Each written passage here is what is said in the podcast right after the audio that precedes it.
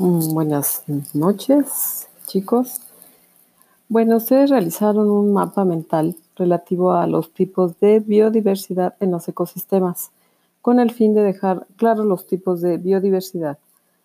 Eh, y estamos hablando de la biodiversidad alfa, beta y gamma. Bueno, pues les dejo este podcast para explicar un poquito más esto y que quede más claro. La idea de organizar a la biodiversidad en alfa, beta y gamma fue acuñada por Whittaker en 1960, donde a la diversidad se le da un esquema jerárquico. Ajá, entonces vamos a explicar esto.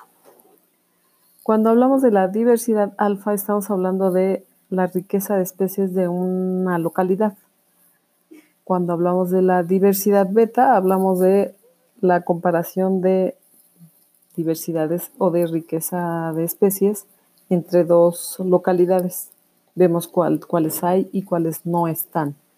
Cuando hablamos de la diversidad gamma, estamos hablando de toda la biodiversidad en toda una región o paisaje.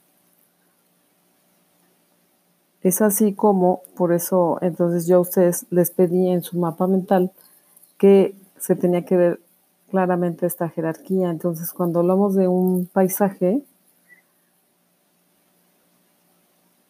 estamos hablando de un conjunto de localidades.